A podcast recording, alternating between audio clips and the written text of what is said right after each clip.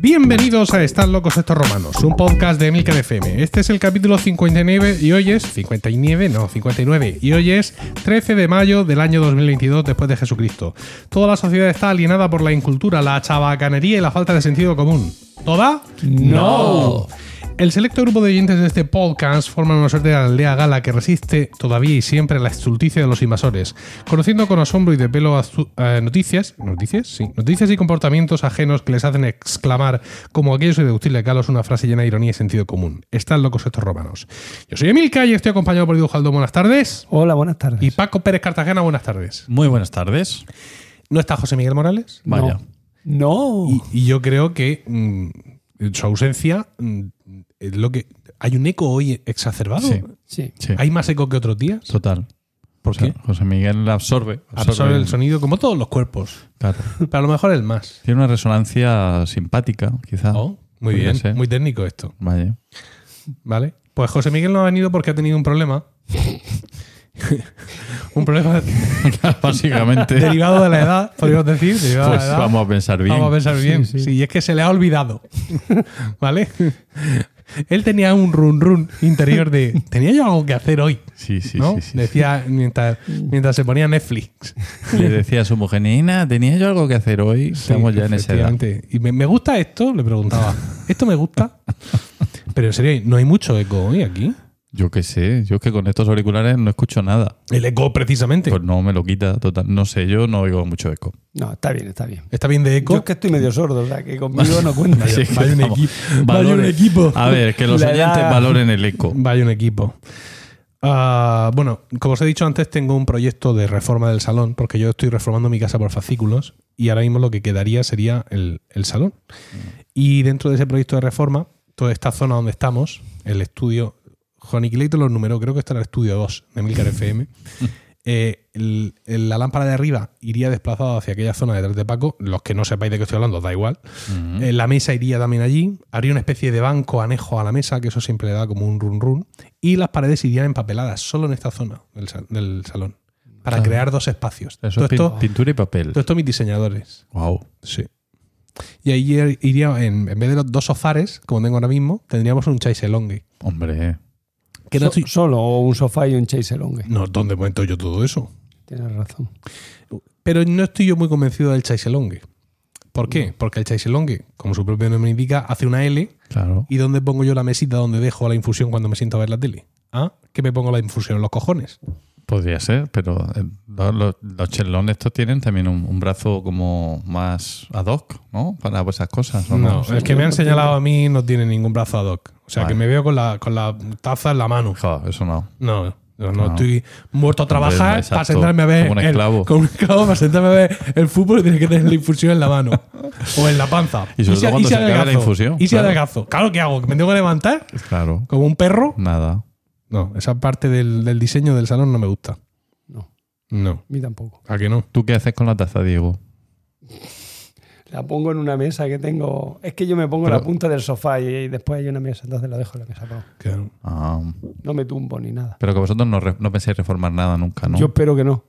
Aunque tu mujer quería tirar un tabique sí, sí, sí, y sí, comerse pero tu no recuerde despacho. lo del tabique, por Dios, Sí, que luego, no, lo- que luego- no, pero mi amigo sí y, y sus amigos también. Y no, no, no, no, no recuerde el, lo del tabique, no, no, no. Nada de tabique. No, no, tabique Yo no. solo te digo que es mejor una reforma que una mudanza. Mm, No sé yo. Sí, ya te digo yo que sí. Bueno, no sé, yo no me voy a mudar, yo está en mi casa Por eso siempre. tienes que hacer una reforma. De vez, en- de vez en cuando una reforma. Que, O no, que pinten un poco la, mm, pero las paredes, pero qué reforma a hacer. que no, pinten no. un poco. Pero si tienes todos Cam- los cuñados, si tienen la tru completa. Digo, sí, lo- Cambiar lo los sofás, cambiar la cocina. No vas a cambiar la cocina nunca. Calla, calla, calla. Te va, te- tú- La cocina hay que cambiarla, pero Con- no lo voy a con- No, si la cocina está cambiada. pues no me- ah, ¿de cuándo? Bueno, faltan los. Me falta la cocina. que no le que dijo mi que de hecho creo que fue esta semana cuando dijo habría que estos azulejos habría que quitarlos porque son muy cutres y en su momento tenía que haberlos quitado y no los quité. Cuando cambiamos la cuando pusimos la cocina nueva y yo yo me hice así, me puse de perfil como diciendo, "Y, que Y no, ahora te estás Que arrepintiendo. no me vea. que no me vea, que no, que no se le ocurra, que no, que yo estoy muy a gusto. Yo, la casa es para vivir, no para estar ahí viendo. Es que el Museo del Prado, pues, una casa. Mis vecinos están de reforma, que lo comenté. Por eso estamos aquí hoy en, Efectivamente. en la Catedral de Burgos, Entendé. en vez del Salón de Paco.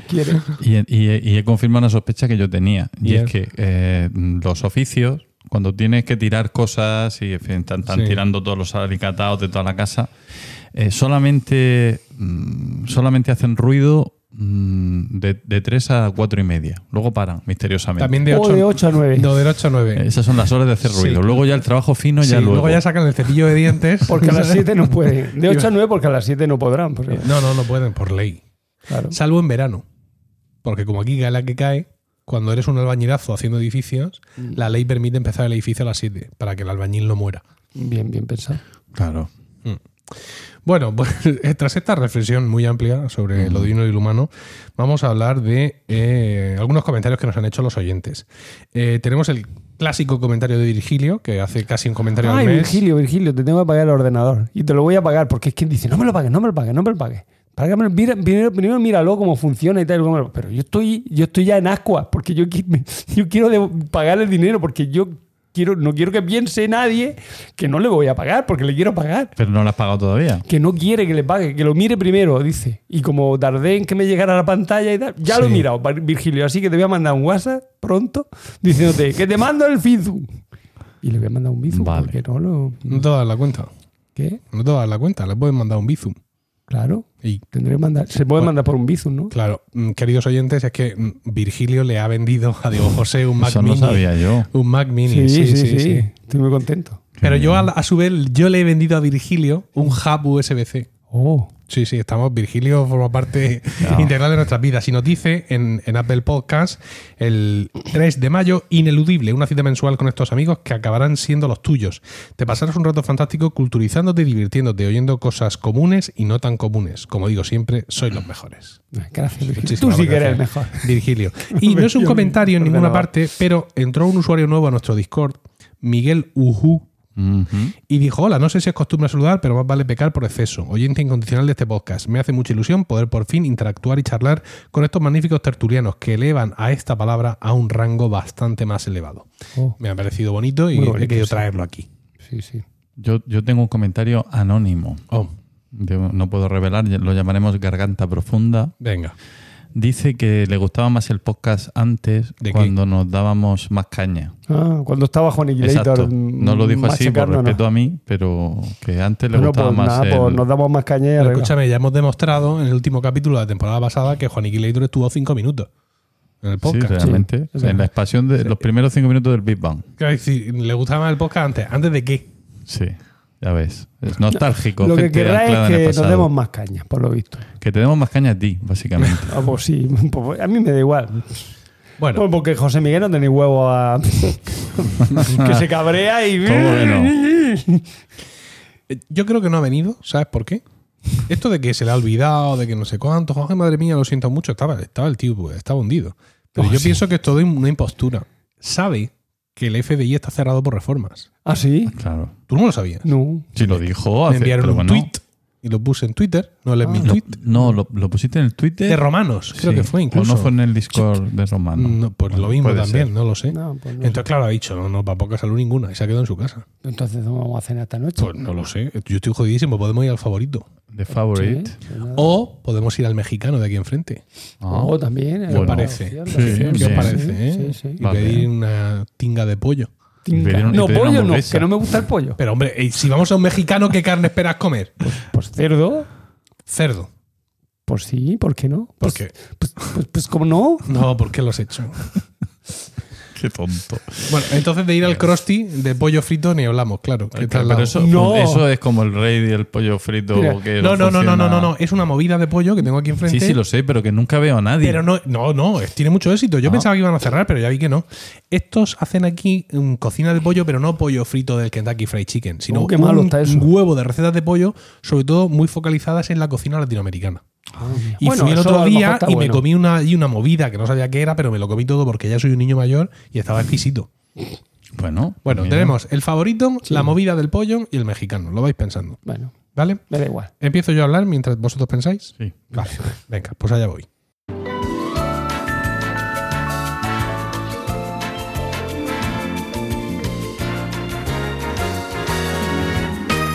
Bueno, quiero consolidar en, en mi sección, quiero consolidar eh, un espacio de crítica literaria. ¿no? Ole. Ya- ya el otro día Oh. ya os hablé del libro de las citas de Asteris.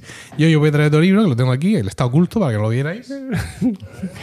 Claro, dice, pues casting. Así lo hago yo y así lo puedes hacer tú. Anda. Calipso, de David Sedaris. Calipso. Sí. Así lo hago yo y así lo puedes hacer tú. Es un libro eh, de es un libro de humor, este, Anda. ¿vale? Es un Oh. libro de humor y es un libro de 2018, pero no conoció su primera edición en español hasta el año 2020.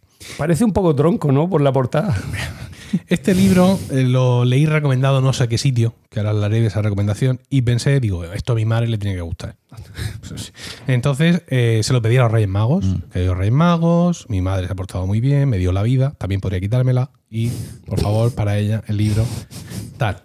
Eh, no estaba en formato electrónico, que sabéis que es una cosa que a mí me va mucho, y me- eso me llamó la atención, ¿no? Que no- ni, ni así y yo por- ni pensaba. la cigüeña. No, no, ¿Te no. puede traer? Hombre, la cigüeña seguramente sí, pero al ser, claro, esto no es un libro, quiero decir, esto no, no son los pilares de la tierra. Con lo cual, cualquier cosa que tú te encuentres, claro, cualquier cosa que te encuentres en ebook va a estar editada de aquella forma. Y yo no estoy dispuesto con 47 años a ahorrarme 10 euros y leerme una cosa donde tengo tres palabras por cada página. O sea, eso lo tengo muy claro.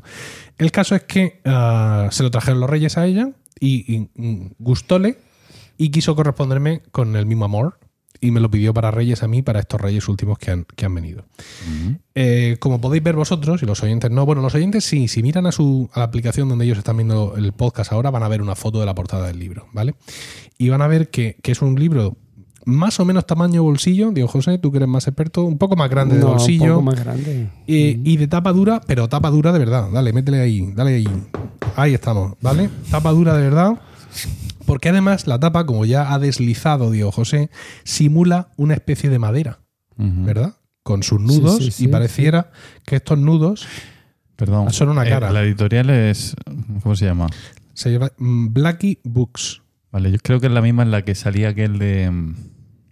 La guía del autotopista. No, ¿cómo se llama aquel que fue tan famoso hace unos años de los, mago- de los magufos? Aquel, el de. ¿Mundo Disco? No, ¿qué va? Ah, bueno, es igual. Que, que me suena, sí. Bueno, como fuere. Eh, de hecho, mm, se habla en el transcurso del libro, se habla de mm, este, de este tipo de arte, ¿no? Sobre madera, que lo practica una, una amistad que conoce el, el- el autor, ¿no? Eh, porque el libro es, autobiográfico. De hecho, todos sus textos lo son. Ahora abundaré un poco más en, en esto. Eh, Sedaris nació en eh, Binghamton, en el estado de Nueva York, en 1956. Tuvo comienzos difíciles como escritor y artista, pero ahora mismo es un autor consolidado, colaborador en radio, eh, humorista de reconocido prestigio, que escribe en el New Yorker, ¿vale? Que tiene sus libros, que hace sus giras, sus lecturas, o sea, una cosa ya como muy, muy arriba. La carrera universitaria le fue de aquella manera, varios trompicones, saltar de una universidad a otra, fue una época muy convulsa y de hecho él ironiza mucho y critica mucho a su yo adolescente, a su yo de... mm, O sea, es, es un tema recurrente en sus escritos el criticarse a sí mismo y hablar y contar historias de aquella época y de cómo él veía, veía su vida. Como ya os he dicho, sus escrituras, sus textos son autobiográficos y está muy presente su familia no su familia actual, no la que él forma como cabeza de familia, sino la familia de lo que viene y sus experiencias durante la infancia. De hecho, cuenta que él de pequeño padecía el síndrome de Tourette. Mm. Este es el síndrome este de que de pronto dice, hijo puta, Mm. ¿no? Una cosa, una cosa así. Y también un trastorno obsesivo compulsivo. Parece ser que todo esto se recuperó, lo cual me llama la atención porque yo no Pero sabía eso- que del Tourette te puedes recuperar. Yo creo que no. Hombre, se te puede, a lo mejor se puede suavizar, pero recuperar. Pues no lo sé, porque este señor desde luego no va por ahí Si diciendo es mierda. un trastorno del espectro, autri- del espectro autista, me parece que no te puede recuperar. Puede mejorar, pero, pero Bueno, en, No sé. en uno de sus libros comentaba, soy psiquiatra. en uno de sus libros comentaba que muchos de sus hábitos nerviosos, muchas de, sus- de sus manías, supongo que no el Tourette, sino el trastorno obsesivo compulsivo, empezaron a disminuir, o sea, disminuyeron cuando empezó a fumar en la universidad. Ah, fumar, claro. Sí. De hecho, mm, aunque él, él dejó de fumar mm, a principios de, de este siglo, eh, tuvo muchos problemas con, con la. ¿Qué es? ¿Quién, ¿Por qué tocas el micrófono? Por, no sé, por el-. Por hacer ha un poco- mí, por hacer- mí. Porque no tenemos suficiente con el eco, ¿no? Como Sí, para hacer un poco joder. más de ruido. Bueno, tuvo, tuvo problemas con, con la- las autoridades sanitarias estadounidenses porque este se cachondeaba de las campañas antitabaco. Claro, a él el tabaco le había, ido muy bien. Entonces, pues, hacía, hacía apología, apología al tabaco, ¿no? Dice que se burló de una valla, tengo aquí apuntado, se burló de una valla publicitaria antitabaco en la que un cigarrillo se transformaba en un extremo en una siniestra aguja hipodérmica, como diciendo que era, que era una droga. En su respuesta, el humorista señaló ese deseo de que hubiera, de hecho, una forma de inyectar cigarrillos en su torrente sanguíneo. Claro, a las autoridades sanitarias estadounidenses esto no les gustó. No les gustó. Que también son muy mirados, ¿eh? Las autoridades sanitarias. No les Nunca- gusta nada, ¿no? nunca gusta- están contentos. Nunca están contentos con nada.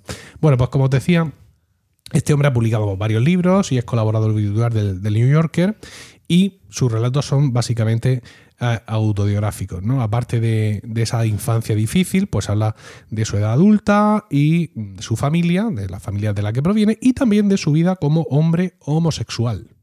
Este señor es homosexual y eh, del uso de las drogas que ha hecho a lo largo de su vida y también, que esto es una parte, la verdad es que de, de las más divertidas, de, la- de su vida con su marido, con un señor que se llama Hugh Hemrick, que es un pintor, fue pintor, pintor especializado en espectáculos de Broadway y mm, dejó esa faceta de su arte cuando se mudó con Sedaris a donde viven, porque viven en, en un chateau en Francia. Es maravilloso. O sea, es toda, una, toda la vida de Sedaris es una auténtica fantasía. ¿No? O sea, entonces se mudaron allí y pues el tío sigue pintando, pero claro, ya no pinta escenarios de Broadway porque le, le- le viene de mano. Entonces él está allí en su chateau, bueno, no es un chateau, es una casita así como muy tal, y allí pinta cuadros y tal, pero ya lo del Broadway pues eh, se lo ha dejado. Sedaris viaja con frecuencia eh, hacer, porque hace muchas giras de presentación de su libro y firmas y va, eh, como él dice, a Estados Unidos dice que va dos veces por, el año, por, por año y que siempre que va ha pasado algo trágico. Claro, como este libro es de 2018 no menciona el COVID, pero sí menciona el, el COV-SARS-2 y dice que siempre que llega a Estados Unidos ha habido alguna plaga, ha habido alguna cosa y ha habido alguna, alguna historia. Eh, pues el, el marido es, es- es tremendo, porque el marido es como, es muy relamido, muy tal, y este es como más, más, más desenvuelto, entonces el otro es como muy estricto, muy serio en todo, y el contraste que hacen entre los dos, la verdad es que es espectacular. Es un personaje secundario total, todos sus escritos. Eh, el otro día leía que eh, decía que, ay, no, no viene Hugh contigo, no, no viaja contigo, ¿no? Dice que él suele contestar, no porque, claro, con todas las, con la silla de ruedas es un problema los movimientos y luego hay que lavarlo y, todo ese tipo de historias. Y claro, cuando estoy de gira, pues me resulta muy difícil estar ayudando, dándole toda la ayuda que necesita y también es difícil encontrar personal para todo esto. Y después de un silencio incómodo, dice, hay veces que digo, pero te has creído esto de verdad. ¿no crees que en tantos años en mis libros hubiera dicho que Hugh es tetrapléjico? Pero hay otras veces que se lo calla y que deja a la otra persona completamente. Es maligno. Sí, sí, sí, muy malvado. Veo que no está curado del todo el Tourette, ¿no? Ha evolucionado. Sí, otra sí. cosa. Bueno, a mí el libro me llamó la atención porque en ese sitio donde me lo recomendaron, que no recuerdo bien dónde fue, hablaba de él como las historias de Sedaris, digamos que deja New York para pasar unos días con su familia en una casa de campo y todos son trampistas. Entonces, claro, ese contraste del humorista mm, refinado, demócrata de Manhattan, homosexual refinado, además, por- con, con todos los estereotipos que le quieras aplicar, y que se va a la casa de campo y que toda su familia es republicana y trampista, pues claro, esto me llamaba la atención. Esta descripción es mentira. Pero, pero vamos, directamente mentira. O sea, no, no es así. Aunque efectivamente nos cuenta una estancia con la familia en la casa en la que ellos pasaban la infancia y tal, y efectivamente su padre es republicano, no sé cuánto, pero esta definición que yo os he escrito que parece que es prácticamente el argumento de una película de por la tarde en absoluto, porque además el libro es muy variado. En el libro él cuenta, pues eso, esto de mi familia, cuando me fui de viaje, cuando no sé qué. Son distintos capítulos donde él va contando pues diversos momentos de su vida reciente, por así decirlo, y construye en torno a ellos pues monólogos o un relato, pero muy, muy, muy divertido de reírme. Mira que a mí siempre, la primera vez que yo de, de joven me reí con un libro, me, me quedé, me quedé confuso. Podríamos decir incluso que más confuso que cuando tuve mi primer orgasmo compartido. Me refiero, no, no individual, sino con una mujer en mi caso, ¿no? Fue en plan, oh, ¿qué ha pasado aquí? Eh, yo, claro, en, en- en- en- en mi sentimiento interior, o sea, reírme con un libro, ¿cómo puede estar pasando esto? O sea, me, me quedé, me, me detuve, miré a mi alrededor, empe- Sí, empecé sí. a sudar, ¿qué ha pasado aquí, no? Y, y la verdad es que mm, de- desde entonces pues disfruto muchísimo la, porque me, me sigue llamando la atención. Pero ¿sabes? llorar si ha llorado con algún libro. como un, como un perro. Ah, vale, vale. Por supuesto, pero no se me, siempre me me ha parecido más natural. Nunca me ha escandalizado llorar con un libro. Pero reírme, pero reírme, reír, no sonreír. Y decir, que no, no, no, me refiero a reírme de ja, ja, ja, ja, ja. Sí, sí. Pero además reírme en misa mayor. O sea, estando en la cama leyendo con mi mujer al lado y reírme, o estar. mm, No, no leo en muchos sitios fuera de mi casa, ¿no? Yo no me bajo con la pipa y el jersey de cuello alto a leer en el parque, ¿no? Ni mucho menos. Oye, yo leo en el parque, pero si la pipa es ese de cuello vuelto. Muy mal, porque entonces no se nota que lees. Pero que tendré que. No. con el, con el ebook ese, con el libro electrónico, con el Kindle. Bueno, pero eso, que, que yo leyendo me, me he puesto a reírme y a veces, ¿qué te pasa? No, no, es que estoy leyendo Sí, es- esto. se siente uno extraño, es verdad, sí. Sí, oh. Da ataque de risa. Sí, bueno, pues, pues este, este libro en, en muchas ocasiones es, es así. Eh, y bueno, como os decía, esta descripción que se me hizo del libro, donde fuera que lo leí, es mentira, pero me alegro. Me alegro porque de esa forma el libro hubiera sido muy unidimensional. ¿no? Hubiéramos visto el humor de Sedaris, pero solo en ese entorno. Mientras que gracias a Dios no es eso. Y vemos su, su humor y su capacidad de análisis y, y, bueno, la visión que tiene del mundo en un montón de escenarios. El título Calipso, sigo sin saber mm, a qué se refiere. Bueno, Calipso sabemos quién es, pero por qué la haya mencionado habrá que leerse el libro. ¿Quién es. Calipso? Sí, yo me- hay un capítulo que se llama Calipso. ¿Quién es Calipso? Calipso es una ninfa de la que, bueno, con la que pasa varios años Ulises en su isla. Ella lo tiene allí como hechizado y él no se da cuenta del paso del tiempo. Pero al final hay un momento en que viene, no sé, un dios, me parece que Hermes, y le dice, acuérdate que tu mujer te está esperando, machote, si te hace tarde. Entonces el otro vuelve a la, a la vida y, y a la realidad y le dice a Calipso que le deje marchar. Hasta Joder. que lo trinca Circe. o Y luego, y luego está el barco, el Calipso. El Hombre, es Calipso. ¿no? Que era el barco del Capitán Vale. Cousteau. Sí. Ya. Pues mm, sigo sin entender nada. Porque el capítulo que se llama Calipso. Y luego está la, la música Calipso, que Sí, es la sí, música sí, típica de Trinidad y Tobago, El, eh, con steel drums. el capítulo que se llama Calipso, que está más o menos a mitad del libro, narra, digamos, una especie de tour, mm, de tour médico. O sea, él estando en ruta, hubo un momento en que encadenó varias enfermedades o varias afecciones y fue buscando médicos en cada sitio donde, donde iba. Y hay un momento súper chungo donde descubre que tiene un, un tumor benigno. Mm, Así, o sea, tiene un bulto aquí debajo de las costillas y, le- y le dicen que es un tumor benigno. Entonces él quería que se lo extirparan y que se lo dieran. Porque quería dárselo a comer a una tortuga que está cerca, en un, en un lago cerca de, de su casa, que esa tortuga tiene a su vez un tumor en- también grande en la cabeza. Y él quería darle a esa tortuga su propio tumor a comer. Dios. Y el médico le dice que por ley no puede entregarle nada que le haya extraído del cuerpo. Y entonces el tío se indigna muchísimo y se va. Va a, No, no lo operan, dice, no me operas. no me operas tú, ¿esto qué mierda es? Va a un, y además dice, el tumor es mío. Claro. ¿no? bueno, va a una firma de, de libros y en el monólogo que hace en la firma de libros cuenta esta historia. ¿no? Ujú. Como parte, no, no, como lo, lo humoriza todo. Y entonces en la firma del libro se le acerca una tipa que se llama Ana, dice- mexicana, dice él pequeña como un niño, y le dice, yo te estirpo el tumor y, y luego te lo llevas. Dios. Dice que estudió un año de medicina entero. Un año. Y le dice el tío, dice, cuando termines de aquí, vamos a mi casa y te lo quito. No me digas. Sí. Y dice el tío, pero es que termino muy tarde. Y dice la otra, no importa, yo soy una criatura de la noche. Dios, qué miedo. El caso es que la tía vuelve, mm, tarde ya a la librería, es todo muy exótico, acompañada de los dos hijos de su novia, Madre. que son dos adultos de treinta y pico años, que dice que están todo el rato picándose el uno al otro, como, como el Sedaris con sus hermanos, porque tienen una dinámica, es- esto está muy, muy bueno en el libro, las dinámicas que tienen él con sus hermanas cuando se encuentran son las mismas que cuando eran pequeños. Es una familia muy numerosa, donde los cinco hermanos o seis, cuando donde están todos muy cerca en la edad, entonces claro, han salido juntos de jóvenes y todas esas dinámicas las han repetido ahora de mayores. Y eso es delicioso, ¿no? Todas esas escenas. Entonces ve a esos dos hermanos y tienen unas dinámicas parecidas. Se va con la mexicana, Madre mía. lo tuman allí, le ponen anestesia local, le raja. No, no, todo va bien. Le saca el tumor. De pronto aparece la novia en salto de cama aparece por allí diciéndole gracias por visitarnos, así como si estuviera volada. O sea, una escena, una escena absolutamente absurda. Entonces él sale de allí a las 4 de la mañana, termina la movida en casa de esta señora y, el, hijo de la novia lo lleva a, a su hotel. Y tengo aquí señalado para leeros. A ver. Dice. Dice, a las 4 de la madrugada, Ada y los hijos de su novia me llevaron a mi hotel y tres horas después me levanté para ir al aeropuerto. Bien mirado, fue un día estupendo. Pude conocer a varias personas interesantes mientras al menos una de ellas me hurgaba por dentro del cuerpo con sus manitas.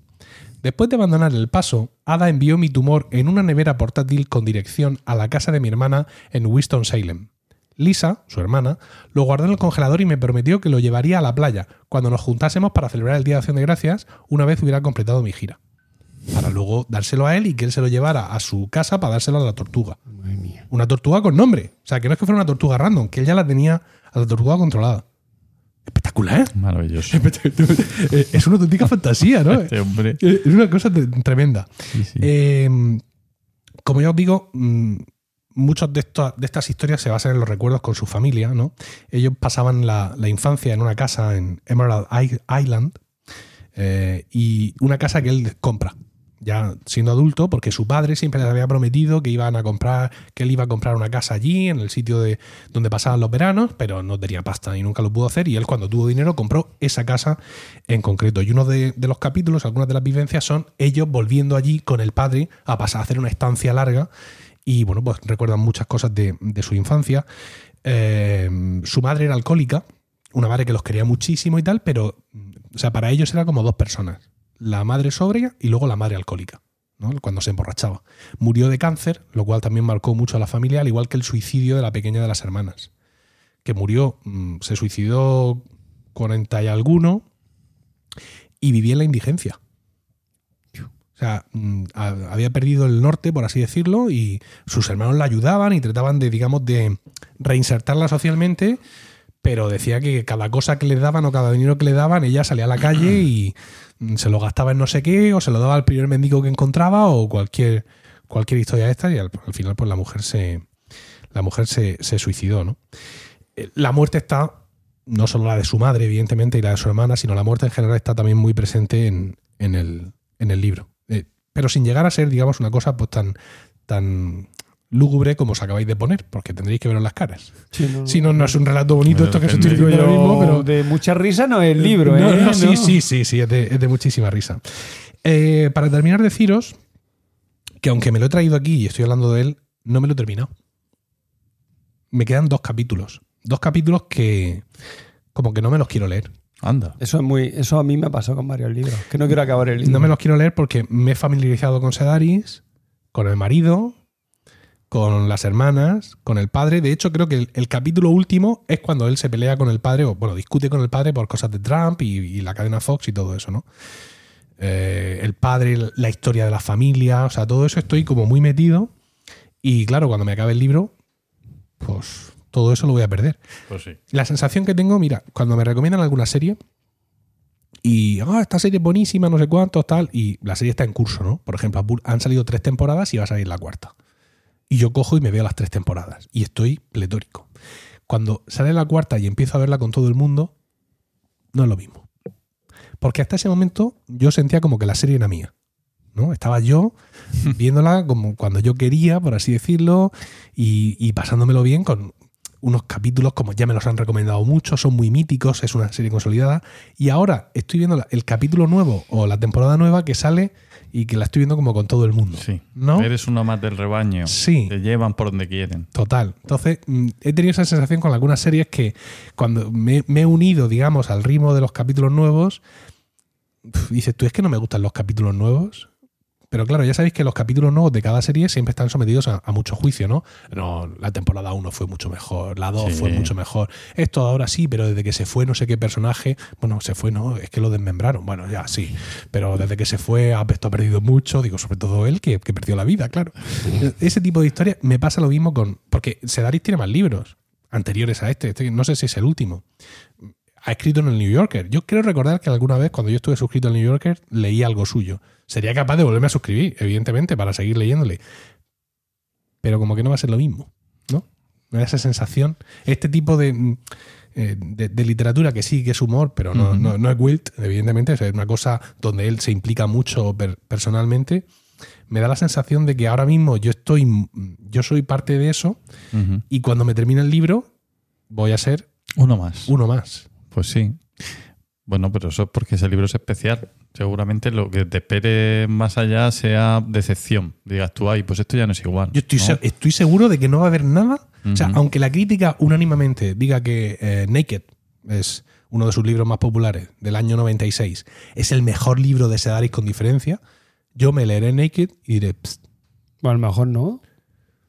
no sé. Dale Ya sabes que, yo no tengo mucho espectro literario, ¿no? No soy... No, pero cuando de das hecho, con es, un es autor suma- que te gusta. sumamente irónico que, se- que esté yo aquí hablando de un libro. Pero... No, no, pero si a un autor te gusta.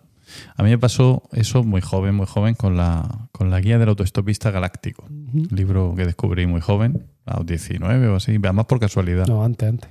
puede ser.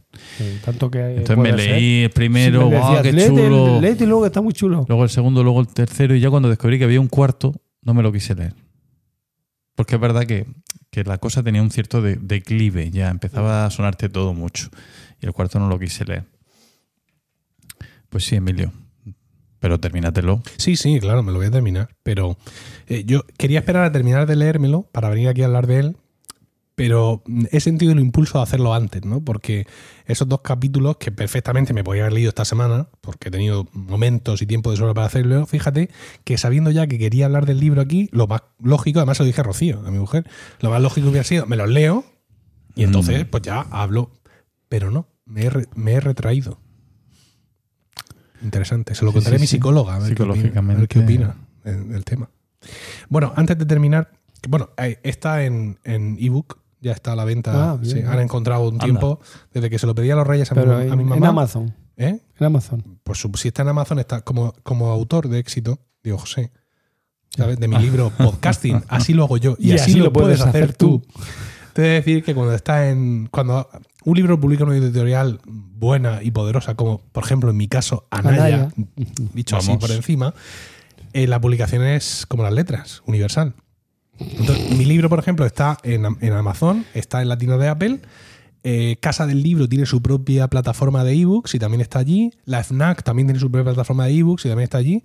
Es decir, Madre que eso mía. le dan un botón, le dan a un botón, Y seguro, y sale para todos lados. Ya me he acordado del libro del que decía antes, Los Asquerosos, se llama. Salió uno- hace unos años y del término magufo, que lo habéis oído mucho últimamente, Ah, sí. pues eh, se inventó ahí, o por lo menos yo no lo había oído antes. Bueno, eh, quiero, no quiero terminar esta sección sin leeros un fragmento del último capítulo que me he leído, eh, que empieza con Sedaris narrando cómo estando él en un avión, un señor se cagó encima Madre mía. y tuvo que hacer un pasillo de la vergüenza infame desde su asiento hasta el retrete, del cual no quería salir incluso cuando estaban aterrizando. Porque claro, eso no tenía... Entonces lo compara, el capítulo compara esas circunstancias con algunos episodios diarreicos que él ha tenido. ¿Y ¿Puedo contar alguno también? Dice, tenía la esperanza de haberme recuperado la mañana siguiente, pero todo seguía igual. Fui al baño tres veces por la noche y seguí soltando la cantidad equivalente a un bote de pintura cada dos horas o así. ¿De dónde coño sale todo esto? Pensé. ¿De mis ojos? ¿Tengo una reserva de agua oculta en la nuca? ¿Me sale de las pantorrillas? Tenía que ir a Des Moines, así que metí un par de pantalones negros en la bolsa de lona que iba a llevar de equipaje de mano, por si acaso mis peores pesadillas se hacían realidad durante el vuelo. Valoré la opción de comprar un pasamontañas en el aeropuerto, algo que me permitiese ocultar mi identidad durante el paseillo de la derrota. Pero hoy en día, en un avión, un pasamontañas es la peor idea posible. Si te lo pones a- Si te, lo- si te lo pones, sabes que vas a acabar tirado en el suelo con- con 10 policías encima. 10 policías encima mientras te cagas en los pantalones.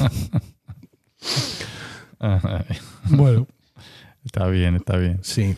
Ay. Ay. Está, está también muy, muy condicionado y muy obsesionado con el Fitbit y con el Apple Watch. En cuanto a niveles de, de control de pasos y todo eso, eso lo lleva de cabeza al, al colega. Pues sí, amigos, amigas, Calypso de David Sedaris.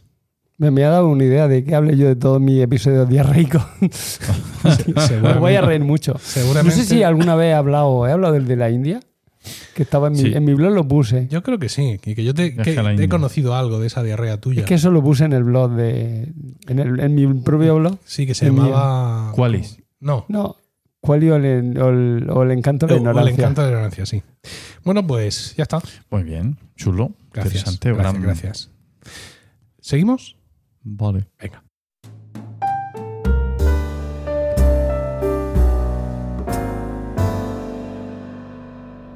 Y dinos, Paco, ¿de qué nos quieres hablar hoy? Bueno, mi sección de hoy se intitula Love Actually. Película que vosotros conocéis mejor que yo, como ha quedado claro en, en el previo. Eh, significa, como sabemos, el amor en realidad, aunque también podría significar el amor actualmente. Lo que, si se piensa, eh, un poco es un contrasentido, ¿no? O sea, eh, como que el amor en realidad y el amor actualmente, pues el amor no es siempre igual y sus manifestaciones diversas, Diego. Bueno, pero no vamos a ponernos a definir el amor, ¿no? Porque para eso doctores tiene la iglesia. Eh, pero en esta película lo que, bueno, lo que tenemos, como sabéis, es una serie de historias eh, a cual, ¿por qué te ríes? Me estoy acordando de, del que era doblador de, de, películas porno. película porno. Sí. De repente me ha venido ahí dush, dush, dando cachetadas y diciendo, ay, Era un, ay. era un hobbit. Sí, sí. Era, Uno de los hobbits. Sí. vaya, ya ves. Pues eso, Y, que Watson. Eh, sí, era Watson, Más, sí. más tarde. Watson. De la serie de De Sherlock. Sherlock. de David Cumberbatch. Ah, Mm. bah, esa no la sigo mucho. Pues es muy buena. Pues me la apunto. Pues son tres, tres temporadas y bro, y ya no hay más. Ah, bueno. Con capítulos de una hora y pico de la BBC. Tú sabes que los ingleses. Sí. Venga, sigue. Pues eso, que el amor está en todas partes, love is in the air, eh, queramos o no, pero realmente en sí mismo es un espectáculo bastante aburrido. O sea, ver gente enamorada, esto a quién le interesa, ¿no? Eh, no, es, extraño que los enamorados se escondan, se refugien, porque nadie quiere verlos. O sea, mira, dos enamorados, pues qué, qué- qué aburrimiento, no es muy interesante. Eh, hubo una época en que a uno de nosotros, no voy a decir nombres, pues no había quien lo encontrara porque, mm, o sea, estaba siempre, mm, salía de un amor, entraba en otro, era, mm, su vida era como para los griegos el- la paz, el tiempo de paz, que era como un breve espacio entre las distintas guerras. Eh, lo interesante, más bien el camino, camino que nos lleva al amor, con sus obstáculos, sus dudas, y también el que se aleja de él. Los antiguos no se complicaban, ¿no? Tenían al dios Cupido con dos clases de flechas, una de punta aguda y otra de punta roma. Mm. Y se, no de punto Roma, de punta Roma. Una vez, eh, según, mío. según te. no puedo evitarlo. Qué horror. Una, una vez que, que la de punta aguda te, te golpeaba, te hería, pues te enamorabas. Y si era la de punta Roma, entonces sentías odio, ¿no? Que es el episodio de Apolo con, con Dafne, que Mm. a uno le disparó la aguda y a la otra la Roma. Qué mala leche, ¿no? El, el Pero- Eros ocupido. Claro. el mismo, ¿no? Sí, pero porque es que, es que Apolo se había pasado, tres pueblos. Le había dicho que, que qué hacía él jugando con las flechas, que las flechas eran cosas de mayores, que se dedicara a otras cosas, que entonces Cupido en venganza le hizo la jugarreta. Pero también los antiguos nos hablaron de amores generosos, comprensivos, dolientes y de amores y desamores catastróficos.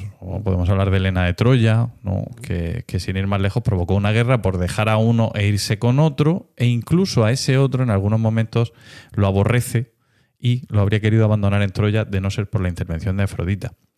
O de Alcestis, que sacrificó su vida por su marido. Es una historia, no sé si la conocéis, pero eh, digamos que el marido, no me acuerdo muy bien por qué, es, con- es condenado a morir, los dioses le condenan a ir al infierno, y en un momento dado su esposa Alcestis se ofrece a morir por él. Joder. Entonces eh, se lo dice al marido, cariño, yo estoy dispuesta a ir en tu lugar, y el marido, ni corto ni perezoso, le dice, ah, pues me parece qué morro. genial, porque yo tengo un montón de cosas que hacer aquí. ¿no? Y, y- y ella pues se va a la muerte. Entonces, como premio los dioses la devuelven a la vida y, y, bueno, queda ahí como un mito. De Fedra también, el mito de Fedra, que, que desairada por su hijastro Hipólito, eh, con quien quería acostarse, lo denuncia por violación. y Eso se- ha, ha dado lugar luego a un género completo de- del, del cine porno. Veremos a ver. Según me he enterado recientemente. lo denuncia por violación y se suicida, ¿no? Y deja una nota diciendo, ha sido por culpa de este que intentó violarme y a mí me ha dolido tanto. Tal. Entonces, Qué horror. Sí, sí, sí. Todo, todo muy mal. Bueno, eh, decía Borges, Borges eh, que solo había cuatro historias en el mundo, ¿no? Que era... ¿sabes? Las tengo por aquí, que no me las sé. A ver... Uh, qué lejos. Bueno. Mientras, Básicamente mientras eran- tanto, Sí. Em, queremos recomendar que uséis. Una era la historia de la, del viaje, ¿no? que es la historia de, de Ulises, por ejemplo. Sí. Eh, otra es la historia de la conquista de, de una ciudad, de una ciudad en guerra, ¿no? que sería la historia de la Ilíada. Otra ah, es la historia de la búsqueda, como por ejemplo el Bellocino de Oro. Y por último, una historia de, eh, del sacrificio de un dios. ¿no? En esta él se remite más bien a la cultura cristiana. ¿Vale?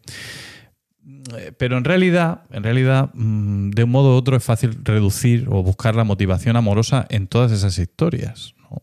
Eh, de manera que quizá en la del Bellocino de Oro no, pero en las demás sí, porque se está buscando el amor, o se está buscando recuperar el amor, o volver a la patria con el amor, etcétera. Y bueno, y el sacrificio de- del Dios por amor. ¿no? Bueno, para Freud, las personas solo aman lo que fueron, lo que son o lo que ambicionan ser. Es decir, es una actitud puramente egoísta.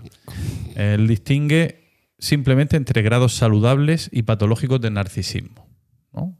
Un narcisista saludable, sanote, o un narcisista que ya se pasa de castaño oscuro.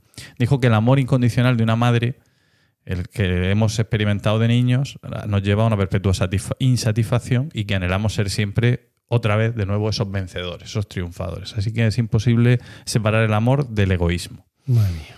Freud. Tremendo todo. Pero bueno, basta de cháchara y teoría. Básicamente voy a hablar de cosas que me pillan un poco mayor.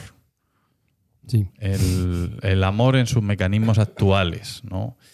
Eh, aunque lo que haya debajo pues es la misma búsqueda de, de siempre, ¿no? En primer lugar, ¿cómo, ¿cómo funciona? ¿Cuáles son los recursos del amor hoy en día? Digamos, de la gente que se lanza al mercado amoroso, eh, porque es un mercado en realidad y cada vez más.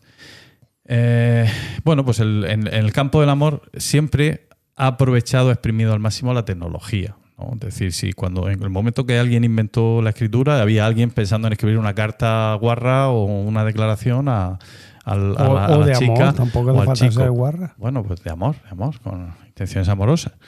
Eh, el amor siempre encuentra el camino, como el caso de, de Píramo y Tisbe, que se conocen a través de una grieta en la pared.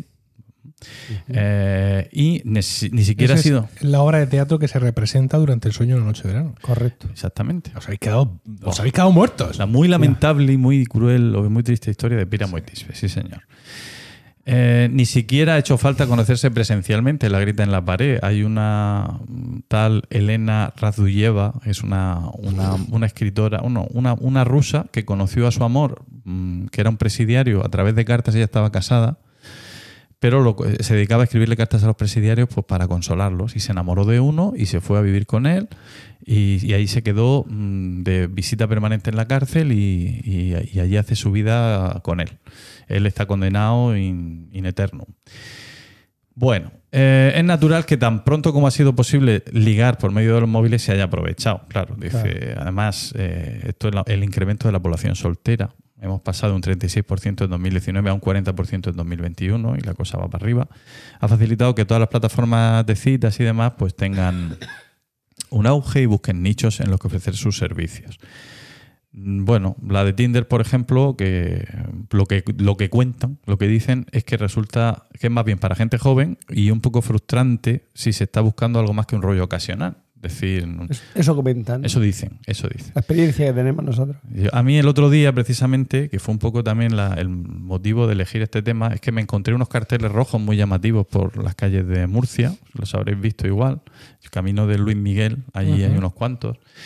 Entonces, que pone adopte, nada más, y luego pone una serie de mensajes, el tipo pongamos de moda el romance, me gustas porque tus besos saben a libertad, o en tiempos difíciles amarnos es urgente. Y esto no es, no es en realidad más que una evolución de la web Adopta un tío o de la aplicación adoptauntío.com que sabéis que, ¿no? Que, Sí, sí, sí. ¿no? Sí.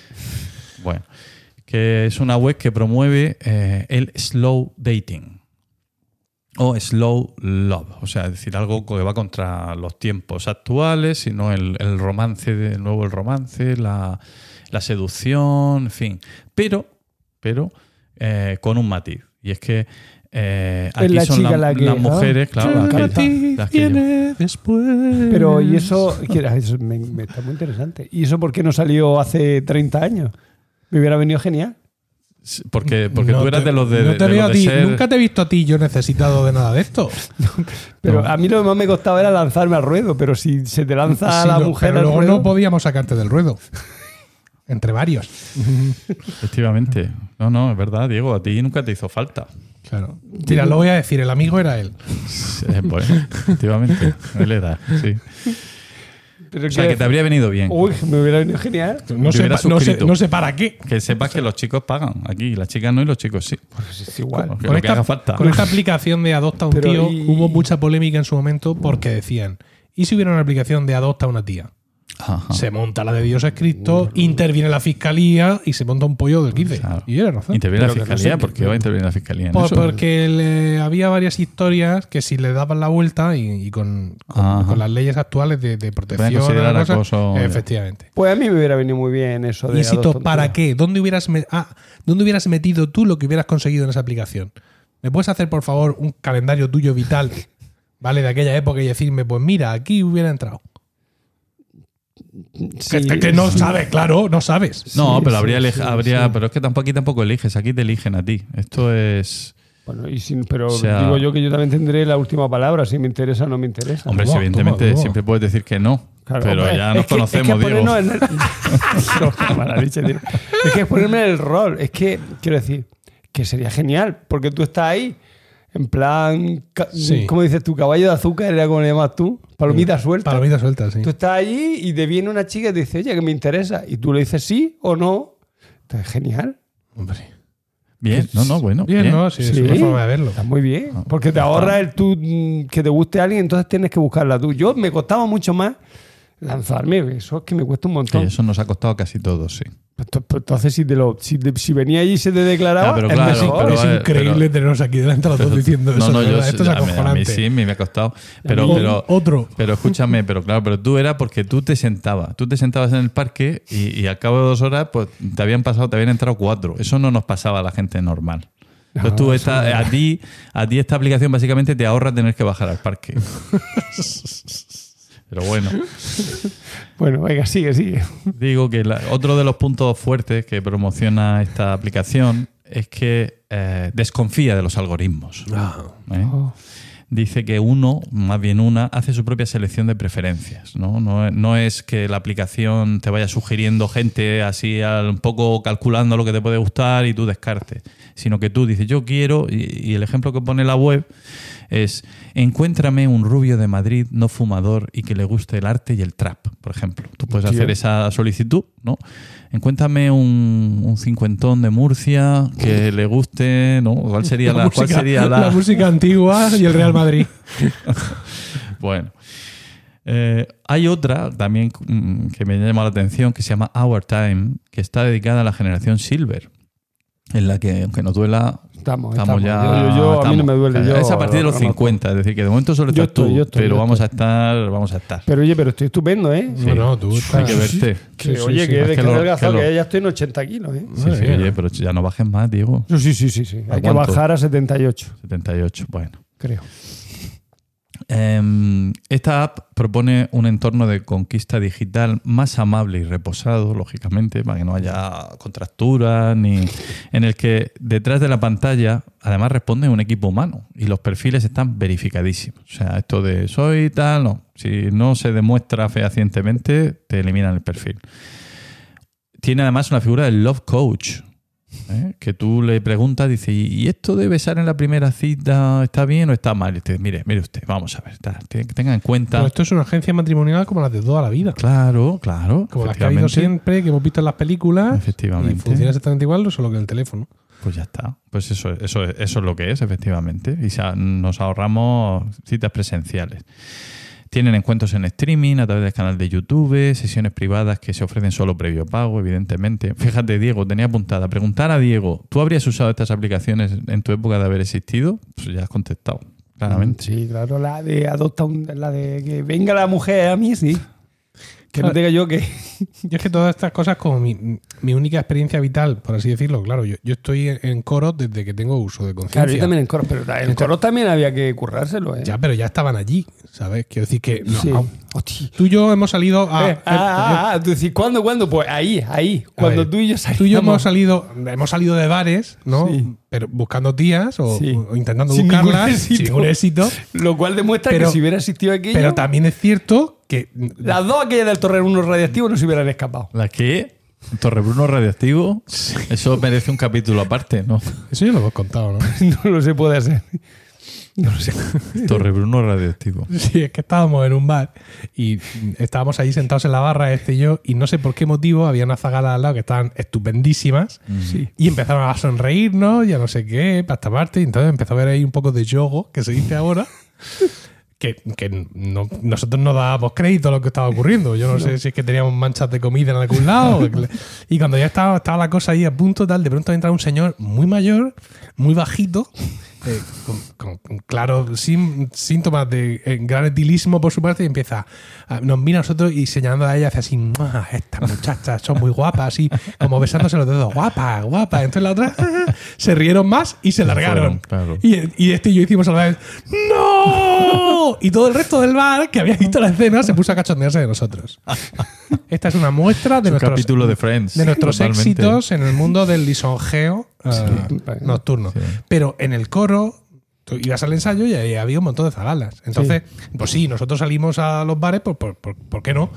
Pero mm, ya por defecto, pues digo el coro, como eh, el que está en un grupo scout, como el que está en el- pues todo este tipo de entornos, pues ya están club de ahí. senderismo, ahora se lleva Efectivamente, mucho eso. En todo este tipo de entornos, pues ya están juntos ahí, eh, hombres y mujeres, Sí. para que tú Que es fácil que surja la chispa porque estás en un ambiente relajado, de compadreo Sí. y al mismo tiempo te puedes exhibir un poquito. Y, y hay actividades comunes que Claro. dan lugar a, a que se te vean distintas actitudes. Mi suegra lo denomina pescar en un barreño. Que es una cosa así. ¿Y te acuerdas mi tía Lola? Una vez que vimos a Blanca y dijiste, ¡ay! Y empezó a decirnos mi tía Lola que en paz descanse. Es que vosotros sois muy tontos. ¡Mo! A cantar. ¡Uy! Ellos van allí a cantar. ¿Y las muchachas a qué van? ¿Eh? ¿A qué van? ¿Verdad? vosotros ¿Verdad que pensáis que van a cantar, pero ellas van a lo que van. Y le dice a Diego, sellando de mí, a este ya lo ha pillado una. A ver ahora la siguiente cómo es. Porque yo estaba en un periodo ahí entre novias. De guerra, sí. Sí.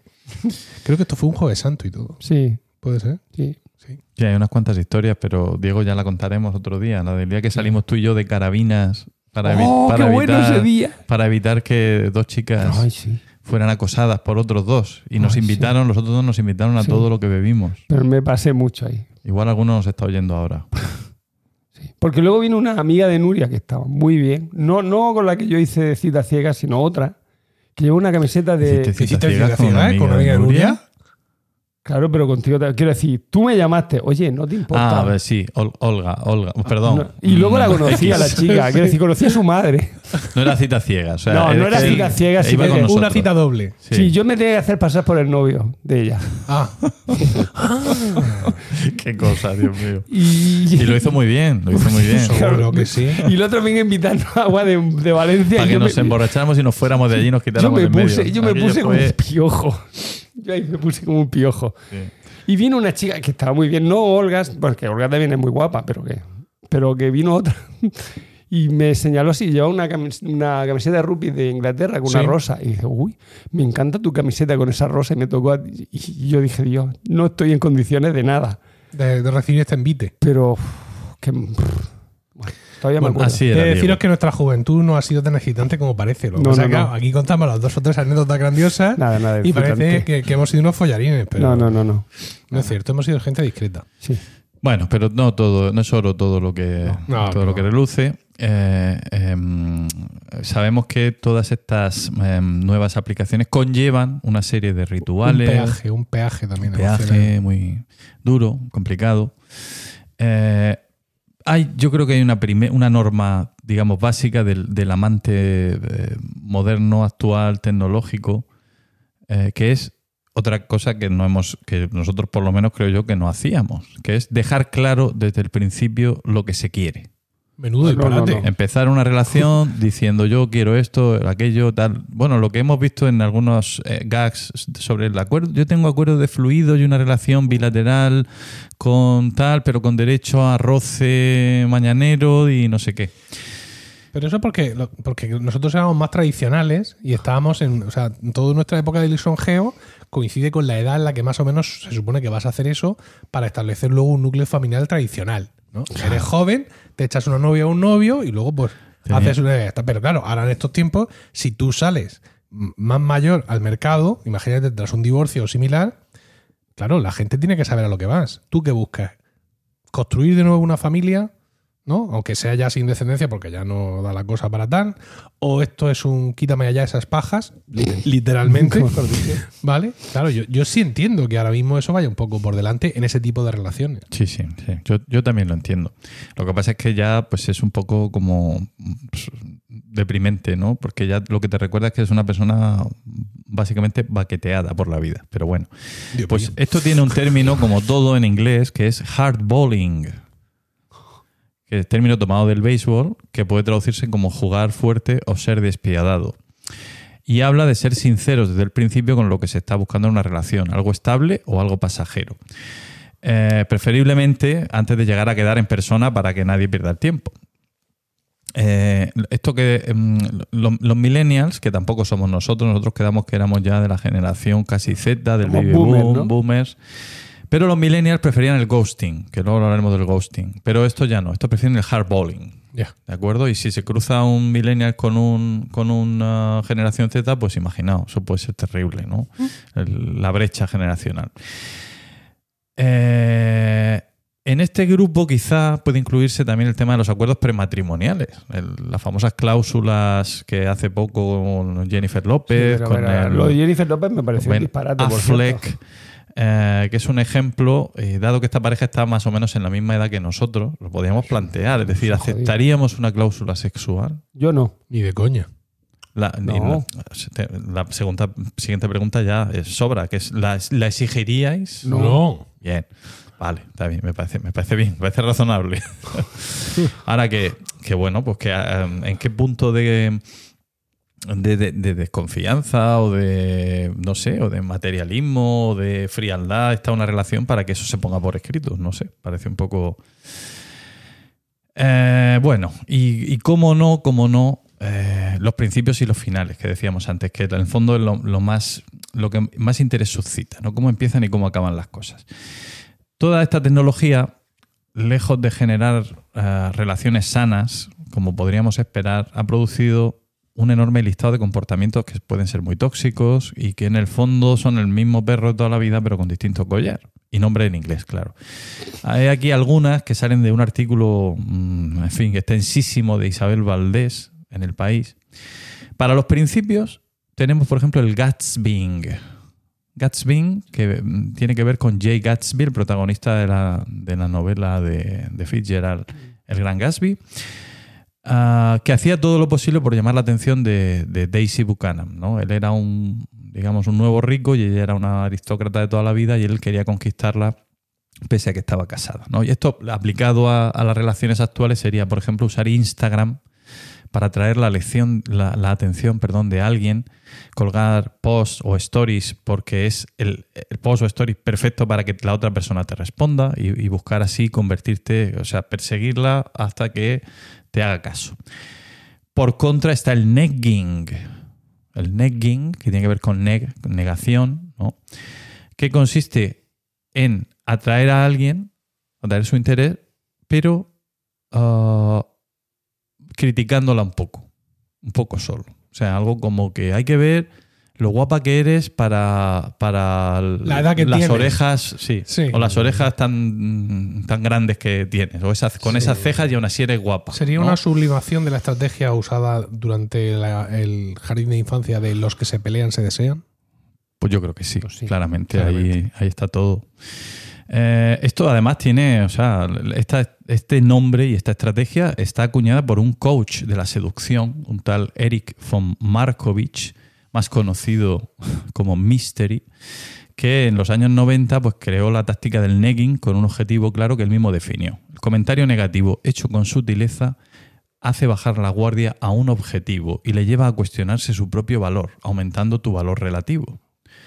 ¿Vale? O sea, ¿qué os parece el- la, la terminología? Muy ruin, eh? me parece. eso.